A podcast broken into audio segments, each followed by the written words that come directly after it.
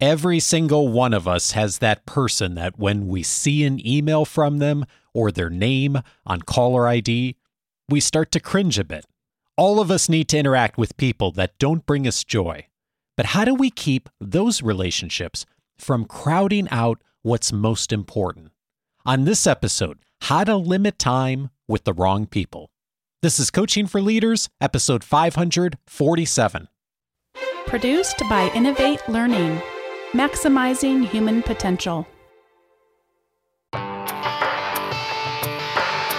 Greetings to you from Orange County, California. This is Coaching for Leaders, and I'm your host, Dave Stachowiak. Leaders aren't born, they're made. And this weekly show helps you discover leadership wisdom through insightful conversations. Of course, so much about leadership is about our relationships with others. How do we spend time and invest in the right situations and in the right people? And also, there's that aspect of leadership of how do we limit time with the wrong people and the wrong relationships. It's so much complexity that we all have to deal with in that daily balance. Today, I'm so glad to be able to share a conversation with you on someone who's just such an expert in this area is going to help us to take some practical steps forward. I'm so pleased to introduce Carey Nieuwhof to you. He is a former lawyer, a best selling leadership author, a podcaster, and also the CEO of his own organization. Carey speaks to leaders around the world about leadership, change, and personal growth. He writes a widely read leadership blog at careynieuwhof.com and also hosts the top rated Carey Nieuwhof Leadership Podcast, where he interviews some of today's best leaders. His content is accessed over a million times a month. He's the author of several best selling books, including most recently, At Your Best How to Get Time, Energy, and Priorities Working in Your Favor. Carey, what a pleasure to meet you. Hey, it's a pleasure to meet you too, Dave. Thank you so much for having me and congratulations on all your success and the way you get to serve leaders every day. You're making a big difference. Well, the same to you. I have known of your work for a long time. I've listened to your show before. I'm so mm. grateful for all the work you're doing. And this conversation today is one that when I read your book and I was thinking about what would be so helpful to the folks in our audience, it's it's it's this question of how do we limit time with the wrong people, right? I think most of us have run into this uh, daily in some cases.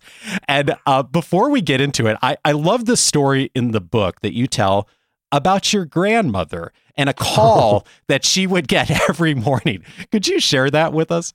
Oh yeah, that was a fun story to write about. I hadn't thought about it in years, but I had a really close relationship with my uh, grandma and grandpa on my mom's side, and we moved about 300 miles away. We had grown up next to door to each other till I was about 10, and then when I was 10, we moved about 300 miles away. So we'd go down and, and stay with my grandmother for part of the summer.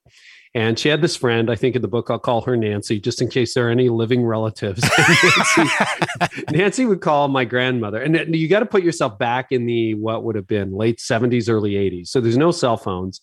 The phone was a device that sat on a wall, was like screwed into the wall, and you had a phone cord, right? Yeah, so you really yeah. had no freedom.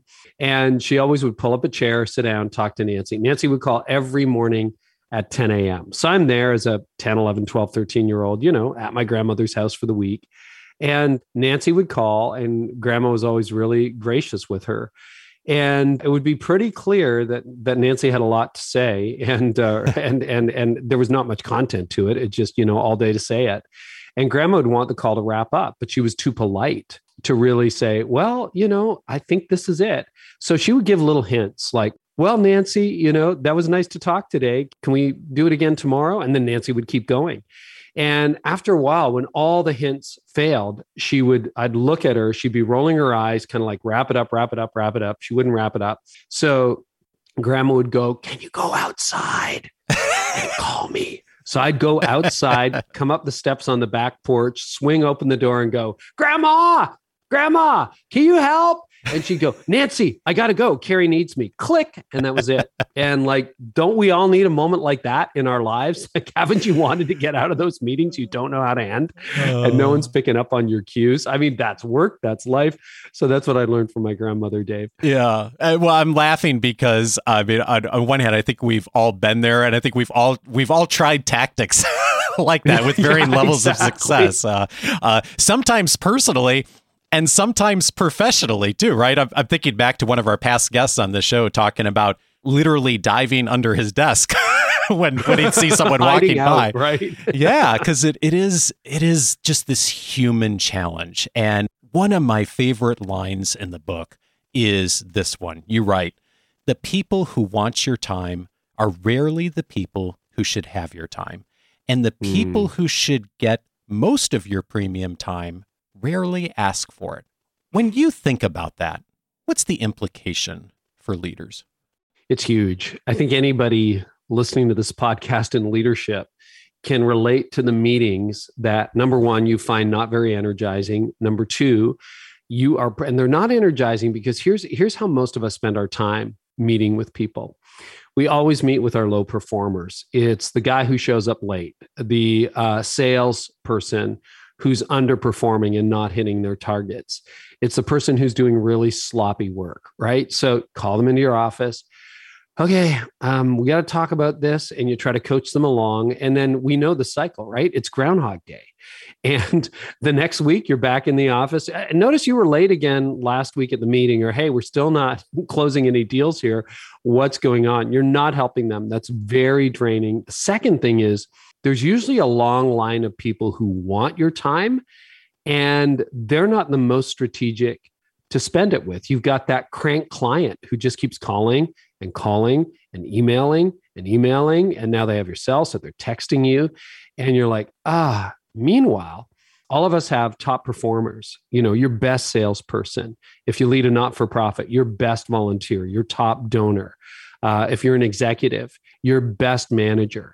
When you spend time with your best manager, your best people, your best donor, your best salesperson, that's so energizing, but they never ask you for your time. It's always the underperformers you should meet with or the kind of non sequiturs and non starters who always want your time or the drama kings and queens who always have a new crisis and and dump it there and so your time gets eaten up with the people you should not be spending your time with meanwhile the people you love to spend time with and who would benefit from it uh, they never get your time and that includes your family too because by the time you get home, there was a Deloitte study that said 82% of all executives come home physically and mentally drained every single day. Yeah. Why?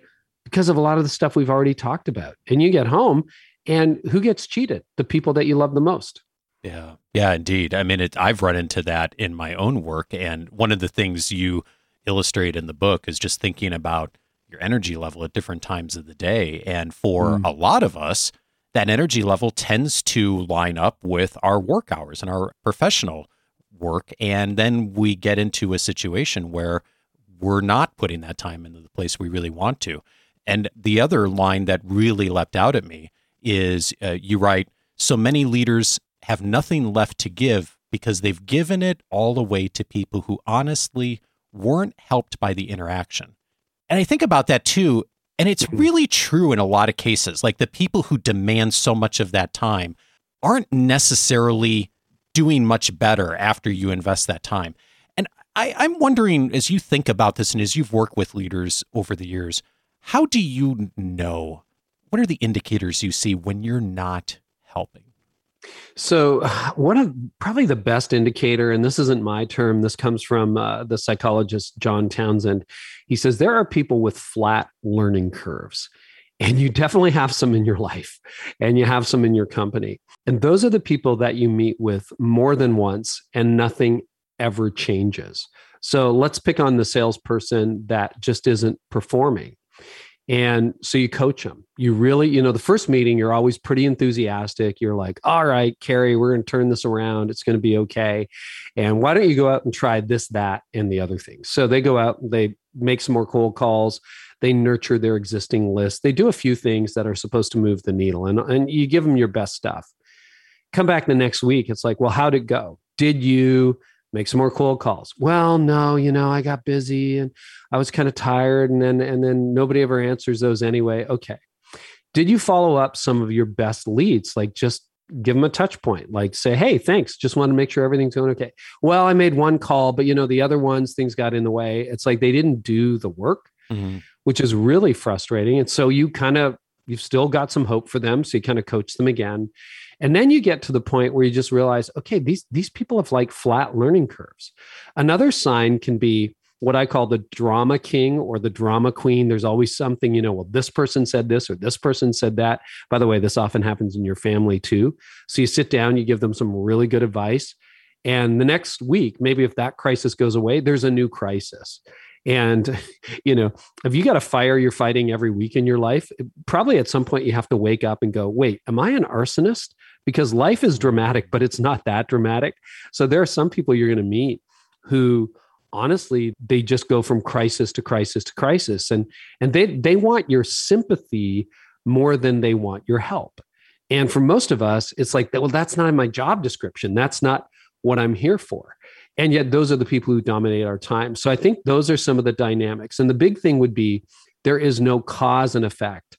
Uh, one of my therapists said to me years ago carey relationships are mutual. Healthy relationships are mutual. There's a give and take. And there's a world of difference between coaching the young leader or the young person on your team who really is just starting out and they're going to get it wrong a few times but they come back hungry. They tried. Maybe they failed a little bit. They got they got some success over here. But then they tell you hey so i did this. It didn't work. What's the next tip? Okay try that. Okay i went out and tried that. Guess what? It worked right? There should be cause and effect. The perpetually draining people. And another another test would be, and this is very subjective. Feel free to ask more on that or push back or whatever. When you look at the appointment in your calendar and you see their name, you deflate. Mm-hmm. You're just like, oh, yeah, not her. Oh, not him. That's probably a sign that you've got one of those energy sucking relationships happening. And at that point, and this is the weird thing, you're not helping them and they're not helping you. That doesn't mean that they can't be helped, but probably, you know, we only have two sons, but there have been seasons in my life where I've been absolutely the wrong coach for one of my sons. And my wife kind of picks up the slack and she has better luck with them. And then there are other seasons where she finds she's hitting her head against the wall and I can step in and help. So you don't have to be the savior to the world or to your entire organization. There might be other people in the company who can help them, or there might be, this might be the wrong company for them too. That's another possibility. I so appreciate everything you just said, and I'm I'm thinking about this through the lens of my own life and career over the years, and I've had better luck by and large navigating this in my personal life. Hmm. Professionally, I found it to be a little more complicated uh, because, unlike in our personal lives and friends and family and all that, I mean, I, I I know folks struggle with this personally as well too, but you know, we don't often get to pick our coworkers or or yeah. or our employees yeah. or the person we picked wasn't the person we anticipated that we got, right? right? And this is a really delicate balance from a leadership standpoint because I know so many of us have the heart and literally espouse the open door policy. We want to be there to be helpful and to be coach like and to support people. And yet, I think almost any every organization I've worked in, there's been someone like you described that uh, they show up on the calendar mm-hmm. and I'm like, you know, exactly. like you know where that's like, going. No, not today. yeah. How do you balance that today? Is leading an organization, you're a CEO and, and you've also been a pastor of leading a mm-hmm. large organization. Um, when you run into that, what do you do to kind of navigate that, both that, that heart and that desire to help, but at the same time, really not getting bogged down in that relationship that isn't going to go anywhere? Well, for many years, I, I didn't do it well at all. I felt like my grandmother stuck on that phone with her friend Nancy time after time after time. And, you know, often out of our failures, we kind of have the biggest lessons. So let me mm. just say if you're there, totally understand that. And you're right. I did serve in a church for two decades. And you want to be the pastor telling people that you're not going to meet with them? Like that sets you up to win popularity contests.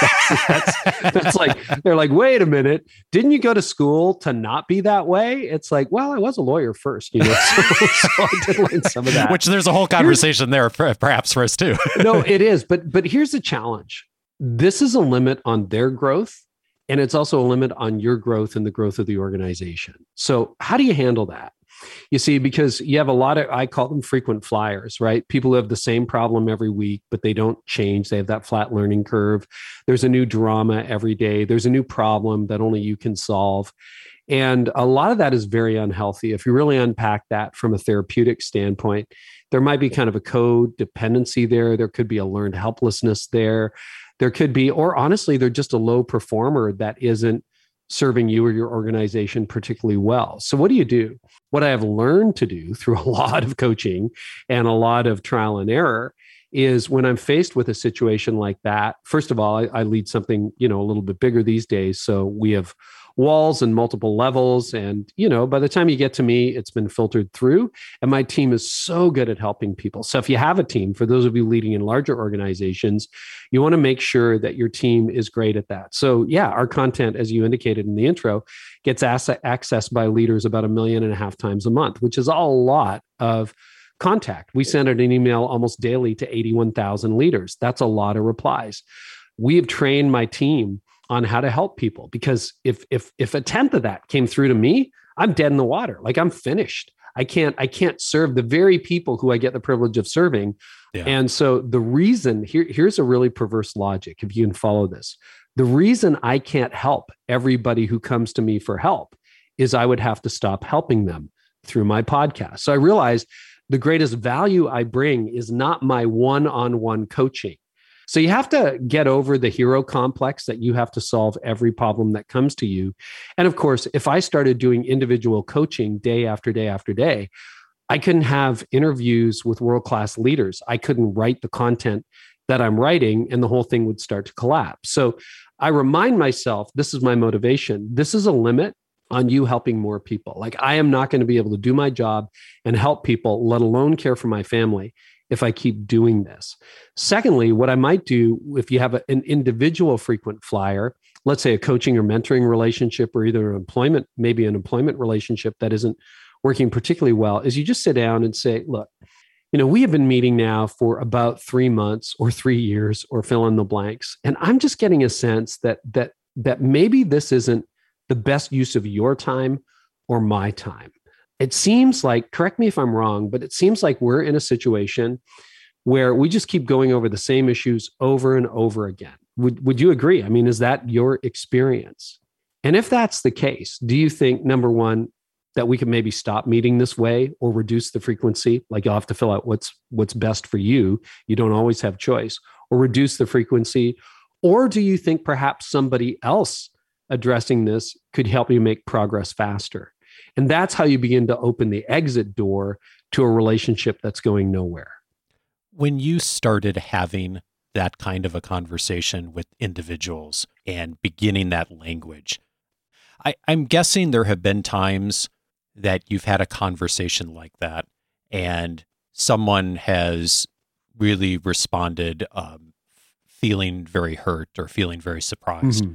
When that's happened, what have you found that helps them to begin to work through that and then to take the next step to the to the next relationship or the thing that's going to be more helpful to them or the colleague who would be who would be better support them.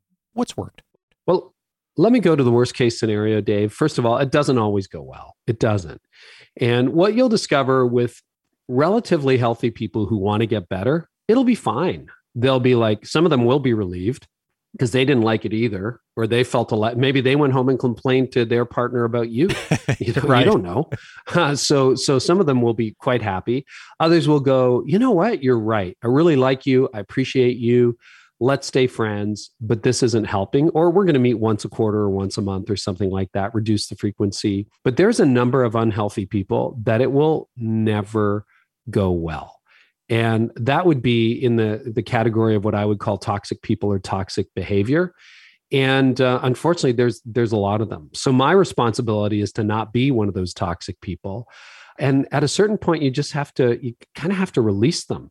And you're like i did as far as it depended on me i did everything i could in my case because of my own faith perspective out of love and out of trying to help them.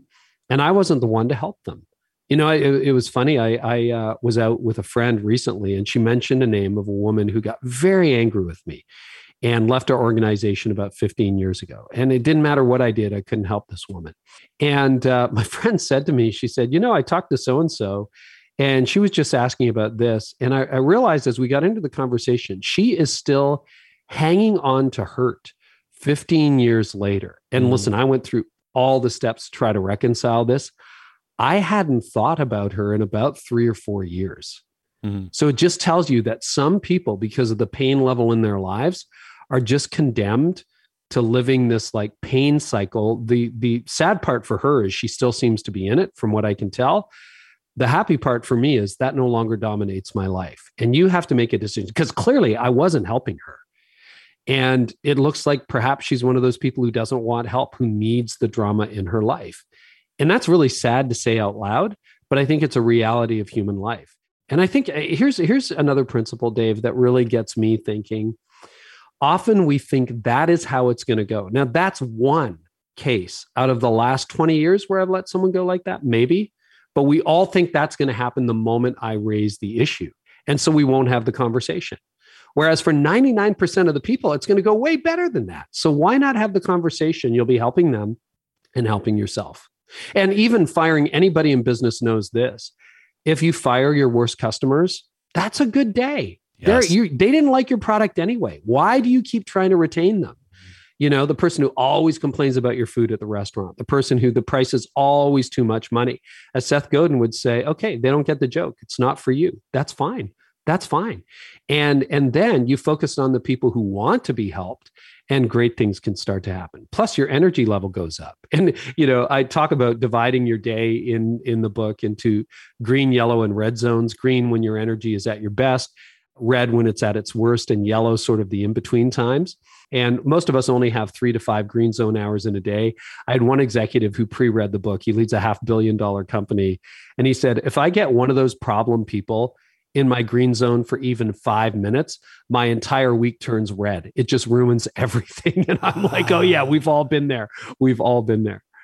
Yeah. Uh, you know, I'm so glad you said that. And you mentioned Daniel Pink's work in your book and his research of looking at the different times of the day, which is fascinating. Yeah. And I, I, I loved, uh, you know, his research when he was on the show talking about that.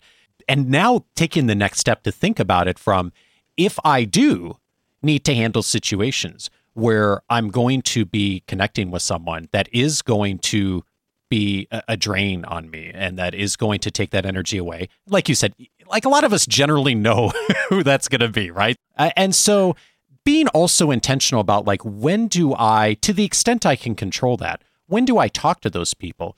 And is it going to be at the time of the day that I can really get the most done? I'm at my best energy level or do I want to perhaps put that conversation at a time of day when I'm not likely to interrupt a lot more high value, high result activities that I could be doing? And just being a little bit strategic about that, even if you still got those people in your work life or your personal life and you can't necessarily change what we were just talking about, even adjusting a little bit can make a big difference. I know for me, like if I get into email, at the time. I mean, thinking about like just random stuff. If if I get into email before like a really deep work session.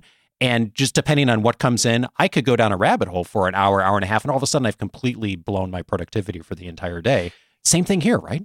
Oh, you're totally right. It's a very perceptive question. So, yeah, I do divide uh, encourage readers, leaders to divide their day into three zones green, yellow, red. If you're familiar with Cal Newport's work or any time blocking activity or David Allen, right, you only have about three to five productive hours in a day. And that's actually scientifically proven now. Daniel Pink has helped us show that. Yeah. And your performance diminishes. So for a lot of leaders, disproportionate number of leaders, that's morning hours.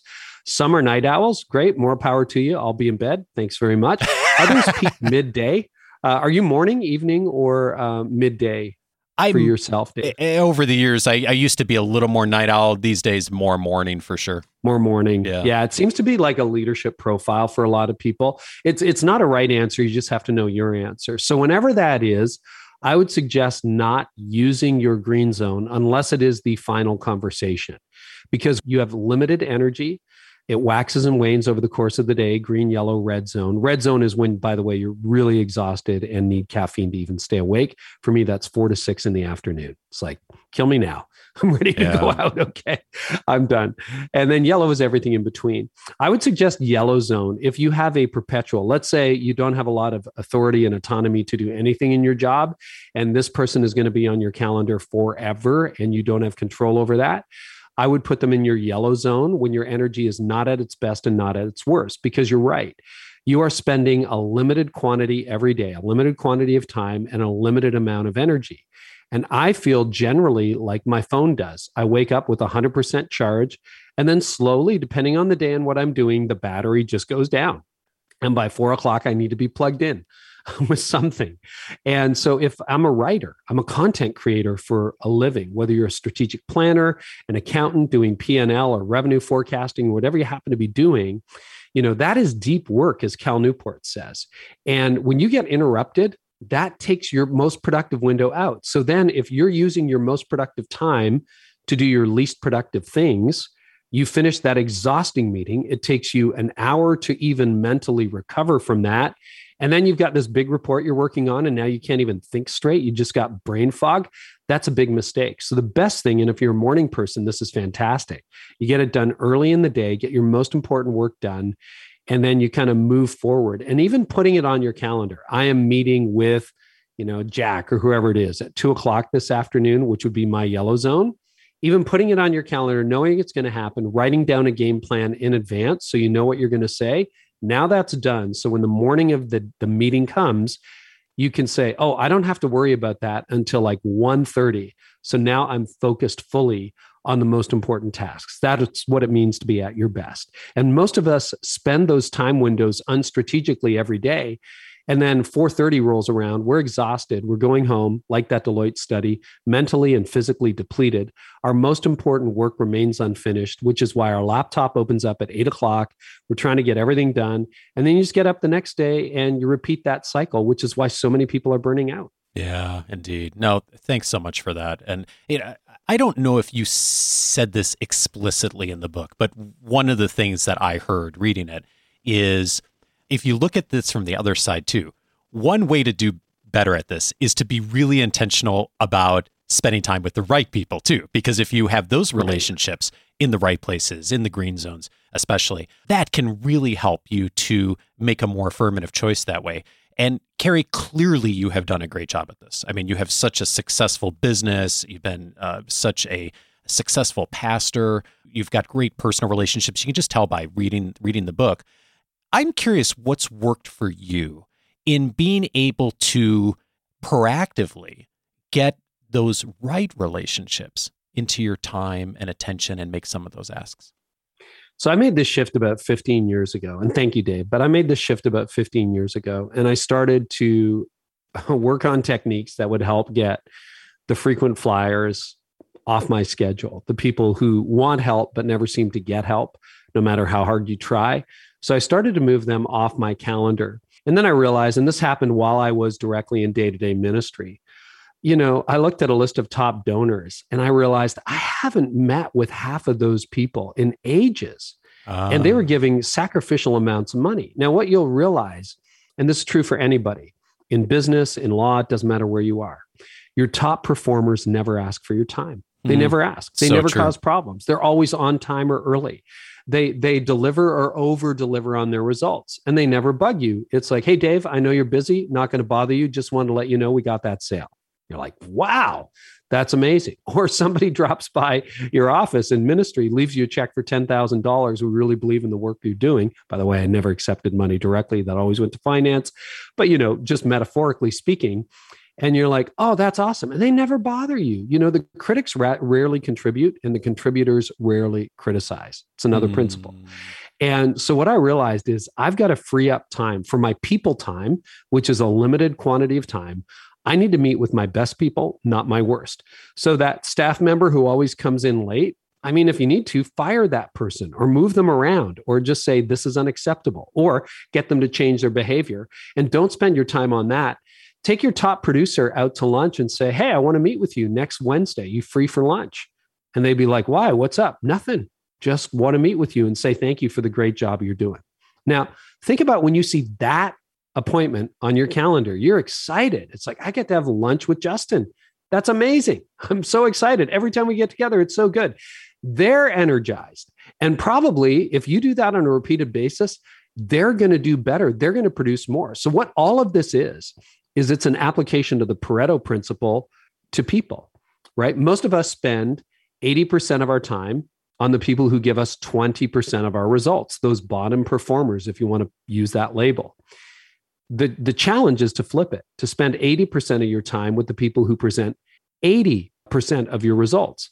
And when they give you 80% of your results and you spend 80% of your time with them, it becomes a virtuous loop. You love meeting with them. They get better every time they meet with you. You actually get better every time they meet with you. And by eliminating those, those non-performing people or the people I can't help, for the most part off my calendar. And if you have a compassionate gene, which I hope you do, then say, I'm going to make one of those slots a month. I'm going to go to bat for somebody who never seems to respond once a month or once a week. But that's it. That's all you do. And you just leave that off. The rest of your time, you're spending it in productive territory. That's how you grow. So when my calendar became open and the frequent flyers were no longer on it, that's how I got to connect with some of the world's top leaders because I have time. That's how I got to produce much better results for my team because I was free to coach them. And then you start to really like your job again and it's like, wow, this this really works. So yeah. that's sort of the the the process that I've seen and that I've used, Dave. Uh, and the research backs it up too. I think back oh, to oh, yeah. uh, first break all the rules from Gallup years ago, and and you know mm-hmm. at the mm-hmm. time it seemed really stunning. Thinking about wow, the best managers are spending their most time with their best people. But it's true. Mm-hmm. I mean, everything you just said. I mean, when you make an affirmative decision to really invest in those relationships, it's it's huge. And I know, as I'm saying that, I'm thinking about the context of the world we live in right now. I mean, so many are struggling. So many leaders are struggling. The word burnout we see everywhere. You have an invitation to us just on getting a look at burnout and doing a little bit of an assessment around that. Uh, would you mind sharing that for our listeners? Would love to. Yeah. Whether it's um, people you're dealing with who are the energy drainers, the energy vampires in your life, whether it is just, you know, the pace of life has gotten so crazy. A lot of leaders I find think they're burned out, but they're not sure. Others don't think they are, but they've kind of lost their joy. They've lost their hope. They've lost the bounce in their step. So, my team and I put together a burnout indicator. You can access it for free at burnoutindicator.com. I am not, I'll just qualify this. I'm not a medical doctor. I'm not a psychologist, but I have burnout and coached and worked with thousands of leaders who've gone through that process. Um, so, this is an unscientific, but hopefully very helpful way of helping you indicate your current level of fatigue and how sustainable it is. And most of us are living at an unsustainable pace. I was, it almost killed me. I burned out 15 years ago. I came back and want to help leaders. So, you can go to burnoutindicator.com and uh, just take the test. It only takes a few minutes. We will email you customized, personalized results. And you can do that for yourself, for your whole team, department, division, whatever. But we want to help you get well and we want to help you live at a sustainable pace. Carey, thank you so much for all of this. We're going to get this linked up in the episode notes. And of course, I'll have it in this week's weekly leadership guide for everyone who receives that. One last question for you. You've had a tremendous amount of success in your career, especially the last 15 years since you made a lot of those shifts. And you've written some best selling books. You've talked with and had many of the top leaders on your show. I'm curious, especially over the last year or two, as you've done the research on this book, as you've seen the world navigate the pandemic, what's something that you've changed your mind on? Oh, I could go in so many different directions. It has been a season of rethinking. So I'm going to pick an, an, a not obvious one camping. And by camping, don't think glamping. think like off the grid, you only carry stuff in on your back, no cell signal, no Wi Fi. So for years, it was a problem. My family loved camping. I hated it. We did a lot of car camping where you kind of drive in with the SUV and just kind of park there in a campsite. And it would always rain and I hated it. But what I realized, I hated it because my life was out of control, because I hadn't mastered the principles that we've talked about today and I wrote about in At Your Best. So I'll give you a sneak peek. We we close my new book, At Your Best: How to Get Time, Energy, and Priorities Working for You, with a little chapter at the end that explains how I changed my mind about camping. So in 2020, again in 2021, I went on a remote camping trip with my now grown sons and wife and absolutely loved it. They made me promise before I left that I wouldn't complain because I was so opposed to camping. It's like no complaining rules. Okay. I'm not complaining. I'm just trying not to die. That's what I'm doing. Okay. I'm not complaining. I loved it. It's so countercultural. But the reason when I look back on that, it's it's it's meaningful time with my grown sons. It is so quiet when you get out into the wilderness. And the pace of life is so insane that it's actually becoming a bit of a joy to me. Do I like every aspect of it? No, I enjoy coming home, sleeping in my own bed with a real pillow. the food's pretty good though on camping. We're cooking over wood fire.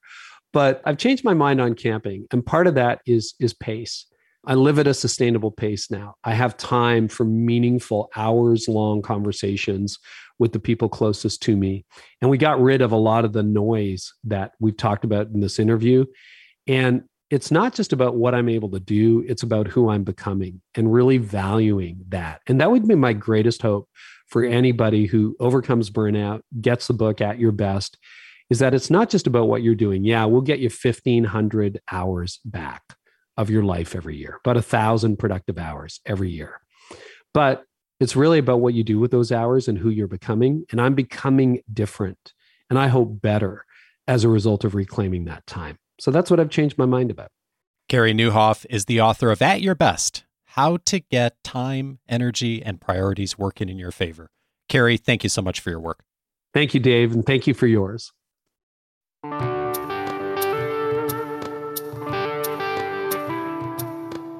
If this conversation was helpful to you, several related episodes I'd recommend. One of them's episode 233 How to Make Deep Work Happen. Cal Newport was my guest on that episode. We talked about the importance of deep work and making time as leaders and professionals to be able to have the space to think to strategize. We recognize the importance, most of us, of doing that with colleagues and teams and in meetings, and yet a lot of leaders don't make that space to do that for themselves. And it's such an important competency for leadership. In episode 233, Cal and I talk about his research around deep work and how to really tactically do the things that will help you to make space to spend the time on what's most important so that you're able to get traction in so many areas.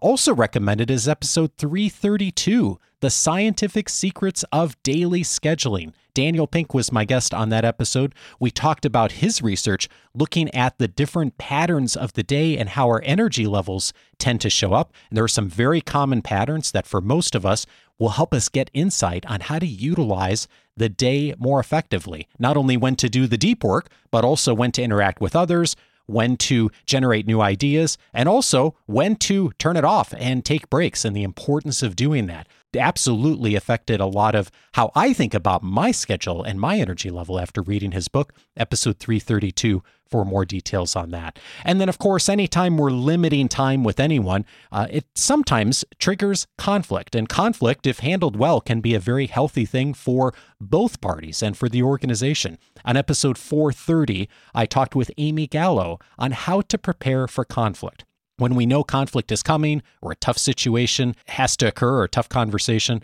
uh, episode 4 i'm sorry 530 uh, how to prepare for conflict will be a wonderful starting point for you on next steps to begin to get started. All of those conversations you can find on the coachingforleaders.com website. If you haven't already, I'm inviting you today to set up your free membership at coachingforleaders.com. That's going to give you access to a bunch of things. Probably one of the most important benefits is to be able to search the library of episodes since 2011 by topic. You can find tons of other episodes on having difficult conversations and personal leadership inside the free membership, plus a ton more, including my weekly leadership guide, which comes to you via email each week with the episode notes, details, and of course, many other resources that I think will be helpful to you in your leadership development. Plus, access to all my book notes, my own personal library, all the free audio courses on the website, and a bunch more. Coachingforleaders.com is where to go to set up your free membership, and you'll have full access along with everyone else. Next week, I'm glad to welcome Ashley Brundage to the show. She is going to be teaching us about the power in empowering differences. Join me for that conversation with Ashley. Have a great week and see you next Monday.